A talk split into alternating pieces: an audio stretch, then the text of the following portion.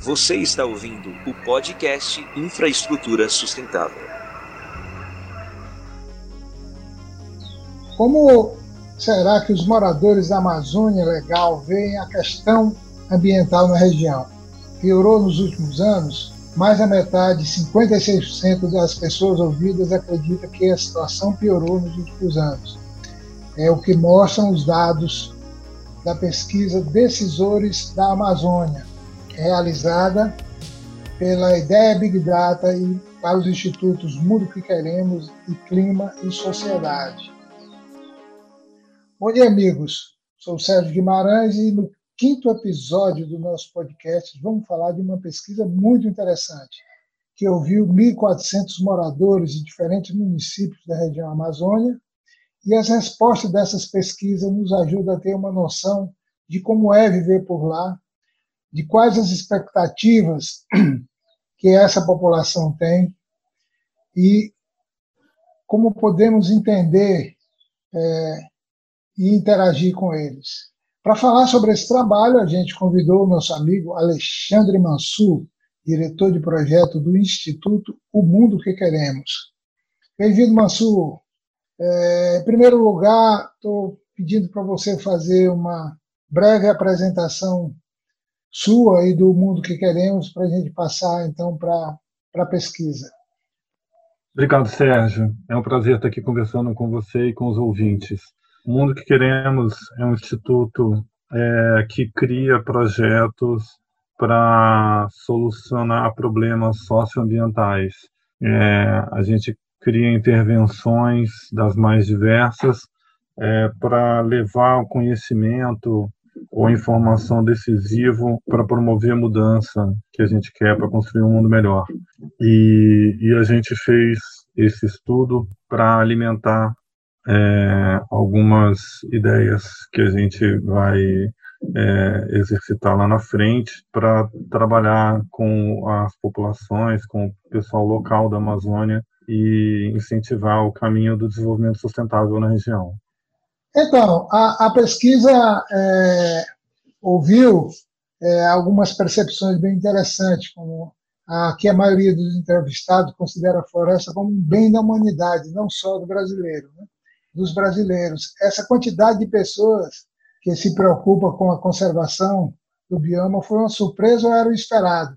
Inclusive também essa perspectiva de, de que a floresta é um bem da humanidade, é, ela bate de frente com a perspectiva do governo atual, né, que vem justificando é, uma série de ações ou falta de ações na floresta com a questão da soberania. Como é que a população da região vê isso, Massu? É, primeiro, eu queria falar um pouco da, da forma como essa pesquisa foi feita, porque ela é uma, uma, uma aventura. A gente é, dividiu a pesquisa em duas etapas. Primeiro, a gente fez um trabalho com grupos focais e entrevistas com população, com pessoas comuns da Amazônia, eleitores e lideranças, entre lideranças comunitárias, vereadores e prefeitos. A gente dividiu a Amazônia em tipos de municípios. A gente separou em blocos de municípios mais desmatados, menos desmatados e mais preservados, e o que agora estão justamente no momento de muita pressão. E a gente também usou o índice de progresso social para dividir os municípios em com maior progresso social, melhores indicadores de saúde, educação e piores indicadores. Com isso, a gente distribuiu a amostra e a gente ouviu pessoas em 34 municípios dentro dessa amostra justamente para a gente poder ter uma visão que inclui municípios que estão muito preservados, municípios que estão mais desmatados, municípios que estão sob pressão, municípios que têm uma, um desenvolvimento um pouco melhor, municípios que estão mais pobres, para a gente poder ter uma visão ampla. E depois de fazer essas pesquisas com grupos focais e entrevistas, aí sim a gente fez um questionário que a gente direcionou para 1.400 pessoas na região, para entender como elas pensam, principalmente desenvolvimento. Quais são os problemas que elas enxergam, quais são os desafios que elas enxergam na vida delas e como é que elas enxergam o meio ambiente, é, se isso é um fator, como, como eles sentem o meio ambiente em relação aos problemas que eles enxergam na vida deles. É, a gente fez várias descobertas. Uma das revelações mais importantes da pesquisa é que o pessoal da Amazônia eles queixam muito de problemas muito básicos. Então, como é, seria de se esperar, porque o IDH médio da Amazônia Legal é mais baixo do que do resto do país. Então, eles, entre os principais problemas que eles apontam, as áreas mais carentes, eles falam de saúde, é, emprego, segurança, é, e no caso de saúde, especialmente saúde de alta complexidade. E, e, a questão do emprego também muito lembrada sempre por eles. Em relação ao meio ambiente, a gente perguntou para eles é, quais eram os principais problemas ambientais que eles enxergavam, e eles falam muito da perda da floresta, poluição dos rios e poluição do ar, principalmente em decorrência de queimadas. É, os outros problemas, como saúde, educação, segurança e emprego, são os prioritários para eles. Mas eles também falam muito da, das perdas ambientais que eles, que eles veem. Isso incomoda a população da Amazônia, incomoda até líderes que a gente conversou. Uma coisa interessante é que a gente perguntou para eles se eles acham que a preservação ambiental é um empecilho, é um obstáculo para o desenvolvimento, se não faz diferença nenhuma, ou se é uma condição para o desenvolvimento. E 86% deles respondeu que a preservação ambiental é uma condição para o desenvolvimento que eles querem. Isso é muito interessante, porque eles desejam um desenvolvimento que considere a preservação dos recursos naturais. É, e, isso foi um dos dados que me chamou também mais atenção, né? que é essa, perspe essa perspectiva de que o desenvolvimento depende do, do, meio ambiente saudável, né? o que é uma perspectiva correta. É, ao mesmo tempo, tem um outro número que tem um pouco de contradição com esse aí, é que eles 65% entendem que para gerar riqueza é, é preciso reduzir as restrições de explorações de recursos da floresta. Né? Mas o, o que eu vejo aí é que, ou seja, que é um outro dado que a pesquisa traz, é que o nível de informação sobre alternativas de desenvolvimento com a floresta em pé é, é muito baixo, né? 80% é, não, quase 90% não tem nenhuma informação a respeito disso. Né? Então, acho que esse é um do, do, dos dados principais que a pesquisa exatamente que a pesquisa traz. Você né? foi direto ao ponto que existe um espaço né, é muito grande para de, de, formação, de informação sobre alternativas de desenvolvimento com a floresta, com floresta em pé. Né? Você é... foi direto ao ponto. É, eles têm um desejo muito grande de, de preservar para desenvolver, eles se ressentem da, da, destruição ambiental, eles enxergam a destruição ambiental como um prejuízo para a qualidade de vida deles. É, mas eles não enxergam é, alternativas para isso. É, eles não conseguem ter um, na cabeça deles um, formas de desenvolvimento que é, usem os recursos naturais de forma saudável. Então, eles gostariam de ter, eles ficam tristes em estar engajados em atividades destrutivas, mas eles não veem alternativa. Eles gostariam de ter alternativa, eles estão pedindo por isso. E quando a gente perguntou que tipo de atividade econômica poderia desenvolver com a preservação. É, eles falaram em turismo, muito, a maior parte, falam em reflorestamento, falam em pecuária responsável, falam em agricultura é, com cuidados ambientais. É, eles, eles têm essas, esses desejos que essas cadeias produtivas gerem recursos com a preservação. É, se isso fica de pé, se isso faz sentido, aí é uma outra questão. Mas a população deseja isso, é o que eles falam, eles, eles, eles buscam alternativas para isso. Muito, muito interessante, Mansu, porque é, ao mesmo tempo, né, como essa questão central, né, a gente está falando de, de, eles falam geração de emprego, né, é, é, um do, do, é o terceiro item assim que de áreas mais carentes, mas o, o, o, quinto item é combate à pobreza. Né? Se a gente somar esses dois, esses dois itens aí, nós temos aí quase 70% de prioridade nessa área, né, de geração de emprego e combate à pobreza, que a gente pode é, ver que eles se somam, né? E isso colocado com uma perspectiva de alternativa de desenvolvimento com a floresta em pé, eu acho que esse é o, é o grande caminho que, que se descortina aí de novas cadeias produtivas é, da floresta, né? Então acho que isso é um, um caminho assim bem bem interessante que está que tá colocado aí, né? E, e, com, e também um outro ponto que eu acho que é com relação à infraestrutura, né? Que apenas é, mais ou menos um quarto das pessoas colocou a área de mais carência de infraestrutura, né? mas assim tem que ver o que é que eles estão pensando como infraestrutura, porque quando saúde aparece saúde tem infraestrutura de saúde, aparece educação tem infraestrutura de, de educação, né? Então é, todos, ele, esses, ele... todos esses itens que estão colocados aí têm embutido uma parte de infraestrutura setorial. Né? Exatamente, né? é... exatamente. Embora a infraestrutura não tenha aparecido é, nominalmente nas respostas deles a gente sabe que o que eles estão pedindo são investimentos em infraestrutura de qualidade de vida para as pessoas. É, não são necessariamente as grandes obras que se pensa para a Amazônia. Eles querem coisa que melhore a vida deles. Então, quando eles falam de a principal queixa deles é, é saúde e eles falam nas entrevistas que eles querem hospital, eles querem clínica, eles que é querem é médicos. Né? Sim, é isso que eles querem. E quando eles falam de, de, eles querem acesso a serviços e remédios, eles querem melhores possibilidades de deslocamento. Não é que eles querem uma ferrovia que corte norte a sul, eles querem uma estrada que leve o remédio, que leve a criança até a escola, que leve o jovem até a universidade. É isso que eles querem. Eles querem poder ir de casa até o emprego. É isso, esse tipo de coisa que eles querem. Eles querem energia elétrica para eles, é, e eles querem possibilidade de, de desenvolvimento local.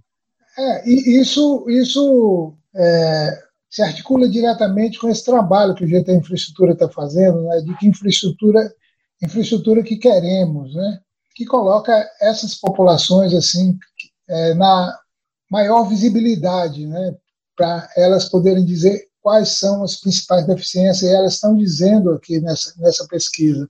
Porque tem um outro dado interessante, né, é que a população, é, mais de 50%, é, tem a opinião de que a população nunca é levada em conta nas decisões na região.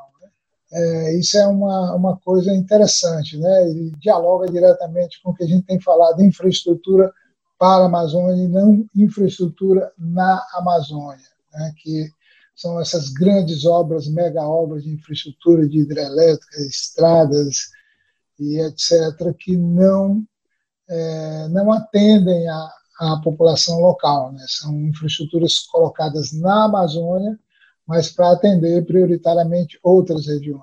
Né? Inclusive, gente... é, é interessante que quando a gente pergunta para eles quem é responsável por desenvolver, por promover o desenvolvimento sustentável na sua região, é, eles citam, a maior, a maior parte cita governo estadual como principal responsável, com 24% lembram do governo estadual. Depois, com 15%, vem governo federal e prefeituras. É, e aí depois vem a própria população com 5%, empresas com 5%. É, ou seja, é interessante que eles é, cobram responsabilidades prioritariamente dos governos estaduais, mais do que do governo federal. Os governos locais são muito fortes é, em termos de, de ligação e de cobrança de responsabilidade. É, é, é, muito interessante, né? E então, eu acho que o, tem um, indica um caminho é, importante, né? Essa coisa da essa esse espaço de mostrar as alternativas de cadeias produtivas locais, regionais, de desenvolvimento é, com utilização de produtos da floresta, né? Aí vários que a gente conhece, e também, inclusive, a própria recuperação florestal também, com sistemas agroflorestais, né? é uma coisa bastante importante. E a infraestrutura de todos esses setores aí para desenvolver esse, essas cadeias, né? mas também as infraestruturas sociais, né? que uma uhum. outra área que aparece, né, é, como área de deficiência é a área de comunicação, né? A, uhum. a infraestrutura de comunicação hoje se ressente, né? É, é e, e, e, aí e aí a gente pode estar entendendo principalmente internet, né? É, principalmente é muito, internet. muito precário o acesso, eles dependem muito de, de WhatsApp, de, de, celular, rede celular para se comunicar, para vender produto, para tudo, para saber da saúde dos parentes. E, e, e, a gente sabe que saindo no núcleo urbano, que é uma parte bem pequena do município, você não tem cobertura nenhuma, não, não tem mais celular, não tem mais Wi-Fi. Então, é, essa, é uma. Porque isso dialoga diretamente. Nós fizemos um, um, um webinar nessa questão de energia recentemente, o GT Infraestrutura fez, e, e existe cerca de é, quase um milhão de pessoas na Amazônia que ainda não têm acesso à energia. A energia, é, não só a energia em si, mas uma energia que atenda às residências, mas que atenda também, tem uma energia com capacidade, estabilidade, que possa atender a, as atividades econômicas, né, para poder resfriar produtos, etc., conservar. Então, essa é uma, uma ação fundamental é, de infraestrutura, né, de energia, para poder atender a essas questões de saúde, é, educação, combate à pobreza, é, desenvolvimento uhum. de cadeias produtivas. Né? Então, uhum. acho que uhum. essas coisas todas estão ligadas. Muito muito interessante essa pesquisa aqui e eu acho que vários pontos são é, importantes serem pontuados e trabalhados, né? É, bem, bem, bem relevante isso que você está falando sobre energia. É, a, a, gente fez uma pesquisa há alguns anos atrás é, com o pessoal no município de Novo Repartimento, que fica nas margens do lago de Tucuruí. Tucuruí é uma das maiores lagos artificiais né, de, de hidrelétrica da Amazônia é, que gerou uma série de impactos ambientais. E, apesar disso tudo, não levou energia para as comunidades que estão lá. Aquela obra toda, aquele lago todo inundado, os pesca... as comunidades de lá que pescam não tinham energia elétrica para fazer gelo refrigerador para guardar o próprio peixe do lado da do, em cima do lado do lago da hidrelétrica. É, eu, eu, vi isso lá, eu estive lá no Lago de Tucuruí, vi lá em Novo Repartimento e outros municípios próprios, próximos, essa situação, inclusive com a linha de transmissão passando em cima da cabeça deles. Né? É, então, o, o benefício não chega na população que está lá. E isso é uma. Pode ver isso como um, um, problema e é, mas isso é uma tremenda oportunidade para quem quer trabalhar com investimento, infraestrutura. É, tem aí um, uma demanda gigante para ser atendida. É isso que a população local quer. É muito, muito bom. Acho que tem um trabalho importante para ser feito aí, que dialoga com várias coisas. Mas eu quero chamar atenção aqui para dois pontos aqui, Mansur, antes da gente terminar. É o seguinte: é, o primeiro é uma pesquisa colocou o setor que, que tem mais credibilidade, a pesquisa colocou como um setor que tem mais credibilidade, né, são as, as organizações ambientalistas, né, com 63%. Isso, apesar de, do, da, da pressão e das campanhas contra, contra a credibilidade dessas organizações, a população tem uma percepção muito interessante dessas organizações né, e do trabalho que elas fazem. Né? É, a gente perguntou para eles é, se eles acham que a avaliação que determinados grupos fazem da Amazônia é positiva ou negativa, ou seja, se ajuda ou atrapalha. É, a forma como determinados grupos falam da região da Amazônica ajuda ou atrapalha. É, eles avaliaram a imprensa nacional, moradores de outra região do Brasil, políticos brasileiros, imprensa internacional, líderes de outros países e os ambientalistas. De todas as categorias, quem eles mais bem avaliam são os ambientalistas, ou seja, segundo a população da Amazônia, é, os ambientalistas de todas essas categorias é quem mais faz é, observações construtivas sobre o desenvolvimento da Amazônia. É, é, 47% é, avaliaram como positiva a ação dos ambientalistas e 16% como neutra. É, o grupo que enxergou como negativo foi minoria. Outras categorias tiveram uma avaliação bem mais negativa. Então, políticos brasileiros, a maior parte deles acha que as observações é, são negativas. Imprensa internacional, eles também rejeitam, a maioria. E líderes de outros países e a imprensa nacional é, também. Eles têm uma opinião mais benevolente de moradores de outras regiões do Brasil é quem tem a melhor avaliação logo depois dos ambientalistas. A, imprensa nacional também está bem, tá bem colocada nesse, nesse ranking aí, né? É, hum. Mas, assim, chama atenção a questão dos políticos brasileiros, né? Hum. E acho que tem a ver com esse processo de criminalização da política aí que, que a gente passou aí há, há dois anos atrás. Né? Mas, de toda forma, é uma questão muito interessante para para as organizações ambientalistas é, como essa, essa perspectiva de que as organizações têm uma preocupação é, positiva né, e, e costumam apresentar é, soluções em relação à Amazônia. Isso é muito hum. bem-vindo. Né? E um outro, um outro ponto também né, que chama atenção é a questão da, da responsabilidade né, é, sobre a, a, Amazônia, né? E quem que é, né? É, que uhum. a floresta, 66% fala que a floresta é um bem da humanidade no Brasil. Né? E é uma percepção muito interessante, porque se a gente colocar a questão climática, isso é a realidade. Né?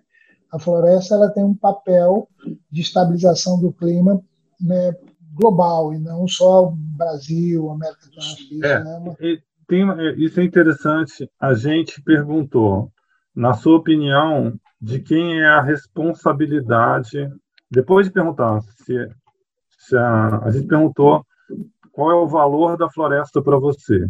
66% disse que é o maior bem da humanidade e 19% diz que é o maior bem da população brasileira. Então eles reconhecem que eles estão guardando a floresta como um bem para a humanidade. Agora, na hora de decidir o futuro da floresta, a gente pergunta é, de quem é a responsabilidade de cuidar da Amazônia. De novo, 49% dizem que a responsabilidade é de toda a humanidade e 42% logo depois diz que é de todo o povo brasileiro. É, ou seja, eles estão divididos entre que a responsabilidade é de toda a humanidade e de todo o povo brasileiro. Agora, na hora de, de, de, perguntar quem deve decidir sobre o futuro da Amazônia, aí eles, em sua maioria, 51%, dizem que quem decide sobre a Amazônia é o povo brasileiro. 34% dizem que quem decide é toda a humanidade. É, primeiro, é interessante que eles é, acham que a Amazônia é um bem da humanidade e que a humanidade deve contribuir para preservar, mas a maioria, 51%, acha que quem deve decidir sobre o futuro da região é o povo brasileiro. É, e então está guardada a soberania ali. E interessante, 34% acredita que toda a humanidade também deve decidir sobre o futuro da Amazônia. Isso vindo da própria população da Amazônia. É, o que é um número alto, né? Mas tem, mas tem uma sabedoria nessa, nesse entendimento aí, né? De que é, é um bem para a humanidade, mas quem deve decidir, a maioria, é, é a decisão do futuro da floresta é do, é do povo brasileiro. Né? É um recado interessante aí, que tem, tem tudo a ver com que, com que os tratados internacionais e as cooperações internacionais têm, têm, têm trabalhado, né? Tá nessa mesma linha. Né? Mas, Mansur, nós estamos é, é, aí com o nosso tempo final, chegando ao final, quero é, só chamar mais um ponto a atenção e, e também é, também pedir para se você quiser ressaltar um ponto final aí para é, um, a gente poder é, concluir aqui. A conversa está boa, mas temos um tempo aqui. Um, um, um, outro ponto que me chamou a atenção né, que os principais influenciadores, na opinião das pessoas, são a, a família, né? são os pais, os filhos, o companheiro, a companheira. Né? Me chamou a atenção isso também. Né? Quem que influencia na opinião das pessoas, né? mais do que meio de comunicação, etc, etc. Né? Achei bem interessante isso também, né?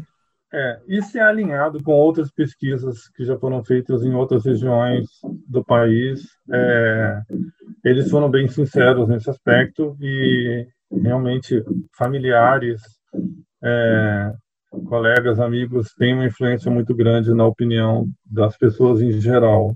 Nisso a Amazônia não se destaca dos outros lugares. Mas lá você tem uma preponderância por, pela dificuldade de comunicação, né, de acesso é, a outras fontes de conhecimento. E aí está refletido na, na queixa deles de dificuldade de educação. Né? Muito, muito bom, Massu. Você tem mais algum ponto que você é, gostaria de ressaltar? É, tem uma coisa interessante que é, quando a gente pergunta de onde eles vêm, uma, uma grande parcela já morou em vários lugares dentro da Amazônia. É, nos municípios mais desmatados, é, a, a proporção de pessoas que não é de lá é bem alta. Então mostra que tem uma, um deslocamento muito grande de gente. E nas entrevistas que a gente fez também dos grupos focais, praticamente ninguém tinha nascido no lugar onde morava. E todo mundo já tinha passado por vários outros lugares em empregos temporários. Então é evidente que você tem uma, uma vida muito nômade e uma dificuldade das pessoas se estabelecerem por muito, pela vida inteira num lugar, é, pela própria forma como a economia ela é insustentável.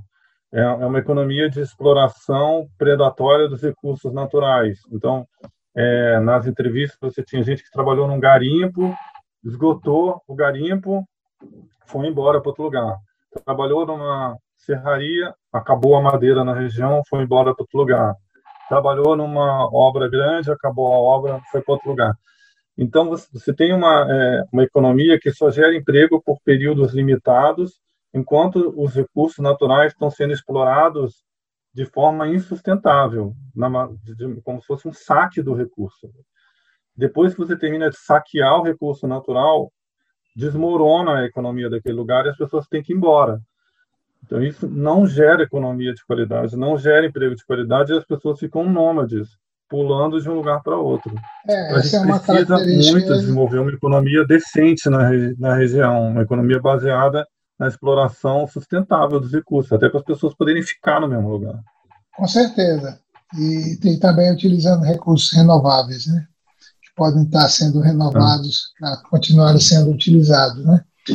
Nosso, é, muito obrigado. Eu acho que a, a pesquisa dá uma dar alguns caminhos aí de trabalho aí para o mundo que queremos, também para o GT Infraestrutura e outras organizações, né? E vamos continuar aí é, buscando entender mais o que essa população está pensando e trazer, acho que um outro desafio é trazer essa população para dar mais visibilidade para que ela coloque suas demandas e as formas de se fazer as coisas. Isso é, isso é fundamental para a sustentabilidade da região e o desenvolvimento da região.